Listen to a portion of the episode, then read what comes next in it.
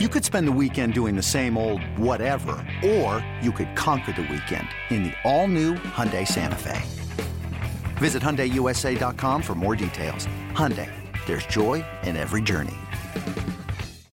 When you need mealtime inspiration, it's worth shopping Kroger, where you'll find over thirty thousand mouthwatering choices that excite your inner foodie. And no matter what tasty choice you make, you'll enjoy our everyday low prices, plus extra ways to save, like digital coupons worth over six hundred dollars each week. You can also save up to one dollar off per gallon at the pump with fuel points. More savings and more inspiring flavors make shopping Kroger worth it every time. Kroger, fresh for everyone. Fuel restrictions apply.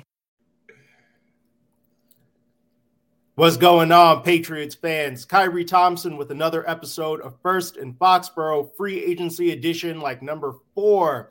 And today I got one of our old friends of the show who is now firmly entrenched in Patriots media. That would be Mister Taylor Kyles, the new Patriots reporter for C L N S Media. What's going on, my man? What's up, brother? It's been a really, it's been a lot going on this week, obviously, you know, start of the free agency and everything, but it's exciting being on board, man. I'm uh, excited to be back. Yeah. And you know what? I mean, I, like many people, have been feasting on your content. Um, you know, and people who aren't doing that, you should definitely do it because the insights, the film study are top notch. You better go ahead and do that. So look, Taylor, let's get right into it. Mm-hmm. I wrote this morning, and my, my feeling has been that the Patriots are a better team on paper. They are a better team now than they were on Monday morning. Mm-hmm. But how much better are they? How, how, first of all, do you agree with that? And secondly, how much mm-hmm. better are they, and how should we be feeling about it? Yeah, well, I think that's a pretty fair assessment. When you, so I guess the biggest one is obviously Juju Uh, kind of swapping in for Jakobi Meyers. The roles aren't going to be one-to-one, yeah. But when you think of all the great Patriots teams or the great Patriots receivers, they're usually guys who obviously make big catches, big moments, but they're all guys who are fantastic after the catch. Like Edelman, Welker, Gronk, James White, Amendola, like all these guys are making plays with the ball in their hands. And they didn't have a lot of guys doing that last year. Kendrick Bourne can, didn't have a huge role. Now you finally got a guy who can take the ball and house it if he needs to, forty yards um, under the right circumstances. So receiving core, I think, definitely got a boost. Um, losing Jonnu, you know, isn't great, but at the same time, the role they had for him, clearly he wasn't much of a game changer. So kind of not a huge loss. At least they got some draft capital out of it. Um, so, and then on the offensive line, right tackle, I think Riley Reiff is better than any of the guys they had out there last year, simply from the perspective of he's a veteran. He's got a lot of experience. And even when you look at his tape last year, like against Hassan, uh, Hassan Reddick, he actually held his own pretty well. He does a decent job against speed, which with a thirty-four-year-old tackle, you'd think that'd be a pretty big problem. And he does a good job because he takes good angles and he understands like timing and when he needs to make an impact to get those guys around the edge. Uh, so I think offensively, they're definitely moving in the right direction. Still need to add some pieces, but it's only the fourth day, so we got time. And then defensively, they retained almost everybody. I, I think um, uh, up to this point, they haven't lost anybody on defense outside of Devin McCourty. Devin McCourty. Obviously, the retirement, that's a huge blow, and something's going to have to be done there. Uh, we'll see if Taylor Rapp is possibly the answer, Taylor Gang. Uh, but, yeah, no, I really do think they're, at least on defense, they uh, – I don't want to say they're staying the same because that's usually a, a, a bad indication uh, with free agency. But at the same time, when you're retaining your own guys, especially Jon Jones at a really good deal under market value, I think you have to say they're doing a pretty good job. Yes. To stick with the offensive side of the football. So you already touched on the, on the Juju part, the, the fact that his ability to create more yards after the catch is something that Jakobi Meyers just didn't really have in his game. And particularly in this offense, you need every yard that you can get. And mm-hmm. so having guys that can make an, a play on top of a play is going to be important. More on that later. I, I want to bring that back later because okay. you have, you have a, a draft opinion that I have been on board with for a very long time. We shall get into that, but I want I want to stick with Reiff for a second mm-hmm. and the offensive line, because the big thing is, were they going to go out and splurge on offensive tackle? And the answer was no, right? Mm-hmm. Mike McGlinchey gets a huge deal to go to the Broncos. Jawan Taylor, huge deal to go to the Chiefs. Orlando Brown, who was a guy that was connected a lot to the Patriots. Again, pretty de- not, not the biggest deal, but a decent-sized deal to go elsewhere. And people are kind of like, well, what's the deal? Why, why wouldn't you do that? You need to protect Mac Jones. The guys that they brought in, you know, in, in particularly the, the non-Connor McDermotts in, mm-hmm. in uh, Calvin Anderson and Riley yeah. Reiff, serviceable, okay? Mm-hmm. For sure. Now, what does that mean in your mind for, number one, Trent Brown, mm-hmm. and number two, the Patriots draft plans overall? Well, for Trent Brown, I think he's fine. He is far and away their best tackle, and it sounds like the team just thought that he had a down the year last year, which pretty much tracks considering the offensive line situation, the offensive coaching situation, and the fact that he's been a pretty fantastic player for most of his career, or at least above average. Um, so Trent Brown, I don't really think any of this affects him.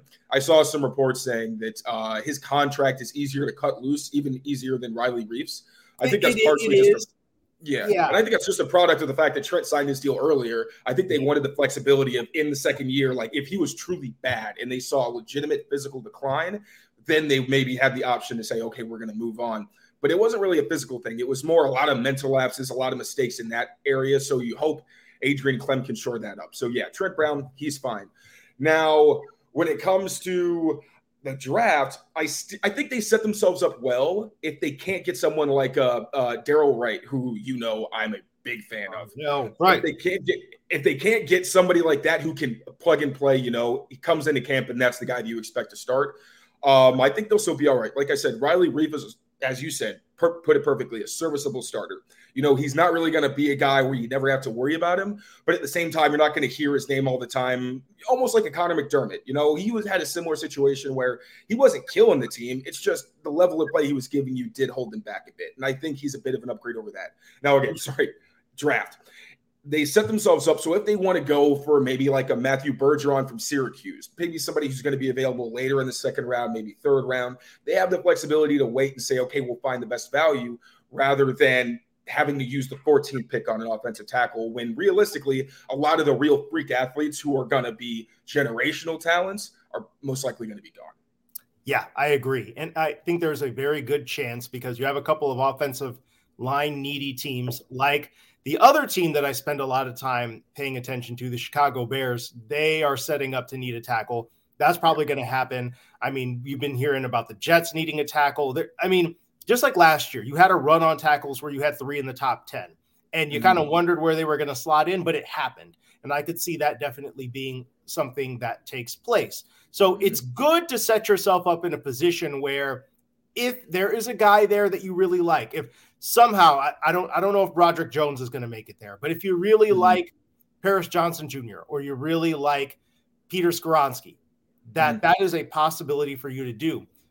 But I noticed that the first thing that you did was jump to the second tier of offensive tackles in Darnell Wright, whom mm-hmm. big fan, big fan, absolutely love that yep. guy. Yep. And that makes me wonder, if you had the number fourteen overall pick and all three of those tackles were gone, what would you do? Because I think I, think I you know, know. I, I I think you know too. yeah, but I want to hear you say it. I want to hear you say I'm, it. I'm putting Zay Flowers on that card before I'm on the clock, man. Are you kidding me? Let's it's go. It's a no-brainer. No-brainer to me. Now, I think this receiver class is interesting. So they're not top-heavy. You know, you don't have that guy who's six feet tall, two hundred pounds, is fast, and who you say, okay, this guy, you know, there's no physical limitations that I'm really worried about. His skill set's fantastic. He's got the production. Lock it in. There's no one like that. I think Zay Flowers and J S N are the closest you have where they have the production. You know that at least in college, they've shown they can carry a pretty heavy workload and be successful. Now, where Zay kind of takes the cake for me is the fact that he plays closer to like, and this is lofty praise, of course, but more of an Antonio Brown, or even if you want a Tyler Lockett, where they're smaller guys, but they're quick, they're fast, they're physical at the catch point, and they will make catches that a lot of the guys on your roster who are six feet and over aren't even going to make. So he excites me because I think he can play anywhere. Obviously, if you have a bigger corner on who's going to jam him, if that guy makes contact, then yeah, Zay's going to have trouble. But, but he's quick enough off the line. Exactly. That's the thing where it's like, yeah, sure. But if you miss, I'm going right past you and I'm probably going to score. So I think he has a well-rounded skill set where some people think that fourteen is too rich for their blood. But if you're getting a well-rounded player who's going to be, who can be the focal point of your passing attack, who cares if you got him at fourteen or if you got him at twenty at the end of the day? You know what I'm saying? If you got a guy who's productive, if he's going to make Pro Bowls for you, if he's the reason that you're winning games, going to the playoffs, you are not going to care when he was drafted. So I think Zay Flowers would be the best pick if they don't go for a tackle, because he completely changes the way that people have to plan for your offense. I, I might put – I would probably put Jackson Smith-Njigba a step above that, just in terms of – because I, I think that he's really, really good. And mm-hmm. and I think that yes. he's mm-hmm. arguably the, the better player. But Zay Flowers, the fit to me, works really well. The fact that – you highlighted this – the fact that he w- was working the Haas juke down there at the Shrine Bowl. Yeah. They have been putting him through that ringer. Okay, they want they wanted him specifically mm-hmm. at the Shrine Bowl. And so to me, that, that tells me a lot. The fact that they right. honed in on him that soon. And look, fourteen might be a little bit rich. Maybe, here's the thing. You could say, oh, yeah, that, that feels like a trade back to me. But this is also the team, and this wasn't a trade back situation, but this was also the team that took Cole Strange in the first round last year. It kind of proves to me that if they feel like they want a guy and they don't think he's going to last too much longer, which, to be honest, Zay Flowers would not last that much longer after number fourteen, I don't mm-hmm. think, especially once Zay yeah. Flowers or once Jackson Smith-Njigba goes off the board. We saw it last year, right? Yeah. As soon as the receiver started coming off the board, it was like Drake London first, and then it was Garrett Williams, and then Domino. Chris Olave. They, they, they all started going. In, in succession, mm-hmm. basically. So at some point, I feel like if, if you want to pull the trigger on the guy, just do it. You know what I mean? Absolutely. And then there's also the fact that what the difference maker is, where a lot of these guys actually go versus where the tape and like slots them, and where a lot of draft analysts on Twitter expect, is the personality, the interviews, what happens when they actually meet the person. Zay Flowers, if you you know, we love A J Snyder, Brett Kallman, Bootleg Podcast is fantastic. They had Zay Flowers on the show. If you listen to this guy, oh, yeah. it sounds like he's already been in the league for a couple years. Professional, yeah. extremely hard worker. Dude put on ten or thirteen pounds just for the Senior Bowl. Still ran really fast at the combine. I mean, when you talk about a guy who is a plug-and-play starter, I mean, if you put him in your building, it changes so many things. The, com- the competitiveness. Remember how Edelman at practices used to piss everybody off. Chung used to say, yeah, even before he was a starter, I hated the kid because he was always talking. He was always going too hard. But I'm like, dude, this is, I'm trying to like go light. This is just camp. I'm a vet, and you're out here running one hundred percent routes when we're going fifty percent. I think Zay Flowers can be that kind of presence in practices where the competitiveness, the talent, and all those things ramp up everyone around him, even though he's a younger guy. I mean, he did that at the combine. We're going to be real, mm-hmm. right? Like Jordan yeah. Addison, we all thought, and I mean, I mean, Jordan Addison was kind of, you know, had a little back issue or whatever, but mm-hmm. you were looking at some of these receivers like, man, these workouts are not going the way that we expected. And Zay Flowers was one of the first guys to really step up and be like, no, I'm that dude. You wanted to yep. see me, you wanted to see me solidify my draft status. All right, here you go. four four two. You want, you want to see me go out, run these routes? Sure. I'm going to go out and do these routes, making wild catches in the drills. Yes, he, he goes for it. And I feel like it's a different energy. It's a different level of explosiveness. I would love to see it because, look, the offensive line is obviously important, and we saw them take steps to address it. Okay, because, look, first of all, I'm of the opinion the offensive line, in terms of talent, it's not that bad. And even in terms mm-hmm. of production, they graded out better than you would have expected, except for right tackle, which now you have some, you have a couple of guys that, in theory, are better than what you would get out of Isaiah Wynn and Marcus Cannon and Connor McDermott, okay? Mm-hmm. Now you got to start talking about ceiling, because this is also about Mac Jones, right? Do you want right. to maximize Mac Jones? And to me, that means you got to maximize his weapons, okay? Mm-hmm. Offensive line sets the floor, receivers set the ceiling. How, do, how does that grab you? I think that's pretty fair. And think about it, even like with the great Tom Brady, a lot of Tom Brady's brilliance was being able to take the more, I don't want to say conservative, but some of the smarter throws that weren't the downfield bombs and things that we saw in Tampa, but they were the easy throws. And then you got the guys underneath who can do a lot more for you. And then it doesn't always have to be Mac making these crazy plays. Obviously, your first round quarterback, you want to be able to see that. And I think he's shown that he's got the capability. With Devontae Parker, you saw it pretty quickly, where obviously they struggled in the beginning of the year, but then by the time they got to the Ravens game, they had that one mishap, but they were connecting downfield consistently. Yeah. So he's got that ability, but you also want to take some of that off of his shoulders, where someone like Jakobi Meyers, who's getting ten targets a game, just isn't really going to do that for you. So I think there's more talent on this roster than people give it credit for. I think a lot of what the concern is, is that a lot of these guys are unproven. You know, Hunter Henry is a much better receiver than he gets credit for, but he's been inconsistent because he's dealt with injuries. Although to his credit, he's always on the field. He still yeah. t- guts it out, and he's played every game as a Patriot. That is very notable.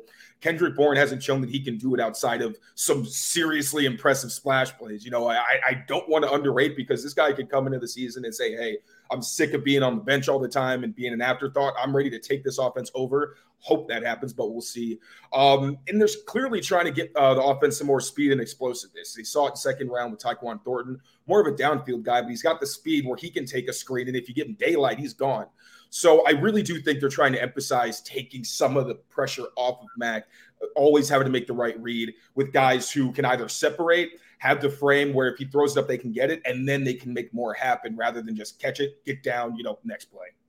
You know what? You you highlighted a couple of interesting things about Tyquan Thornton. I'd love to hear you get into it about what you think his role is going to be. Because last year, I mean, he was buried on the depth chart a little bit. He was hurt, right? So he starts mm-hmm. the season late, and then it feels like the Patriots did not have a great concept of how to use him. But my mm-hmm. first thought, one of my first thoughts with Bill O'Brien working with Tyquan Thornton is, this is the guy that turned Will Fuller into a, I can score a touchdown on every single play guy.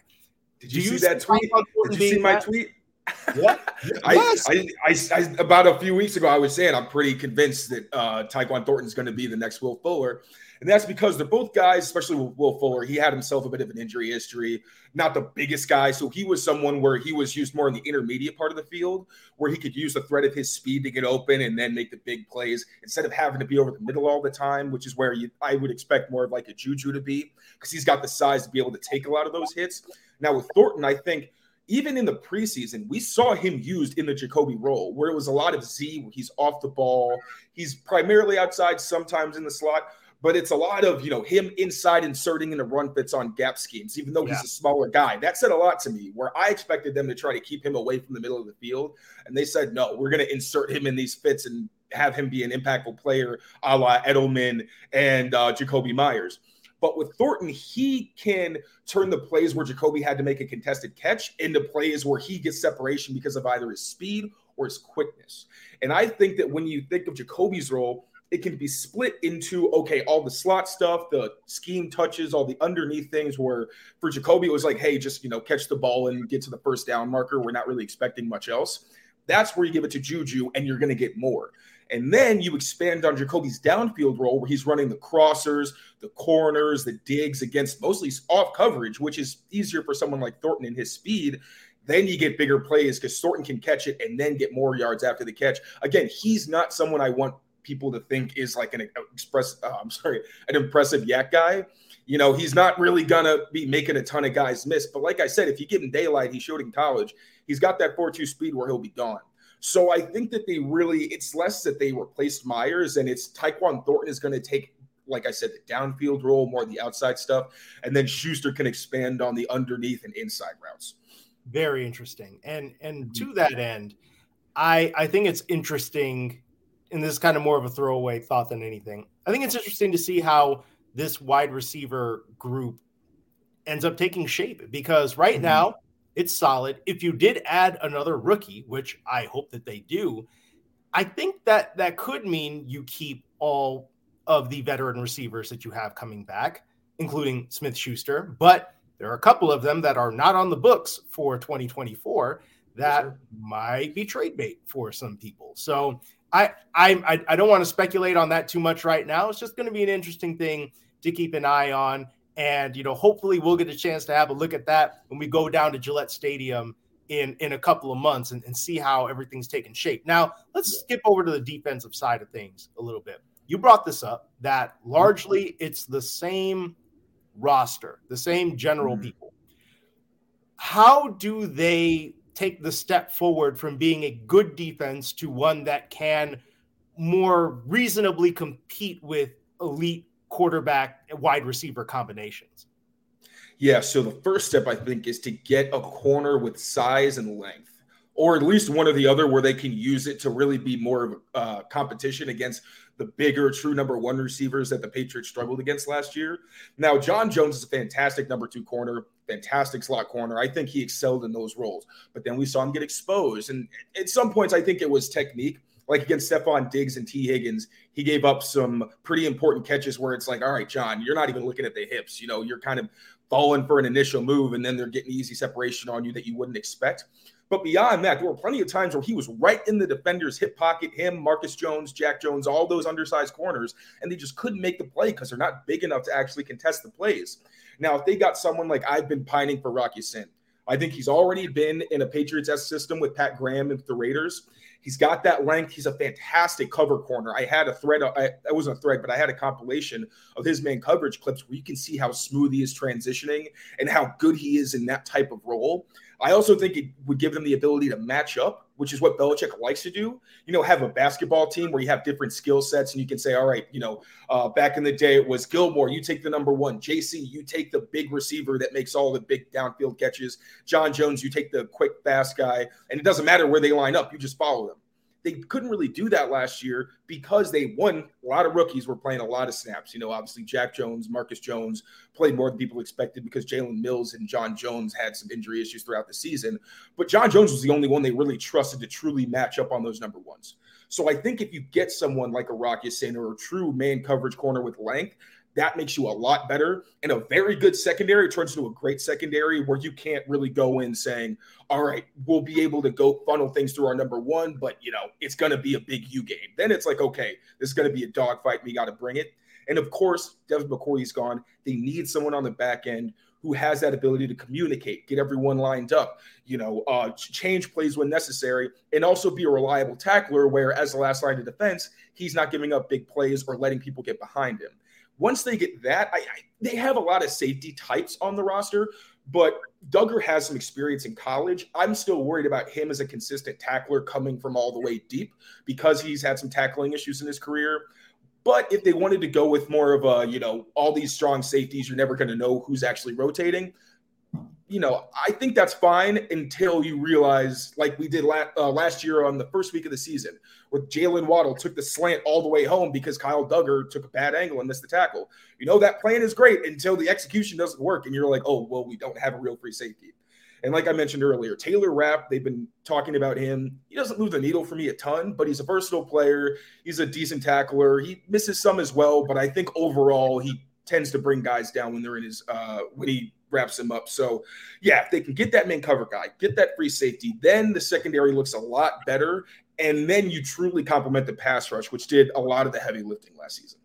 Yeah. And you know what? I, people have brought up the idea of like, oh yeah, maybe they could move Jon Jones to, to free safety. I, I feel like if you were going to do that, like in-house options, I would rather it be Jaylen Mills.